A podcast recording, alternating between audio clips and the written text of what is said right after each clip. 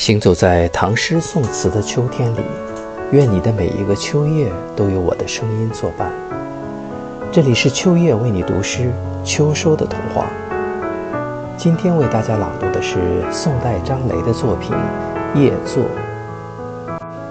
庭户无人秋月明，夜霜欲落气先清。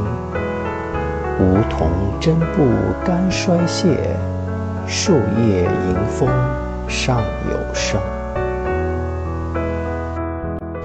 秋天是四季写给爱情的诗，爱情是秋天最美好的果实，温暖和甜蜜是秋天的爱情味道。只有学会品尝和分享，才是对四季最好的回答。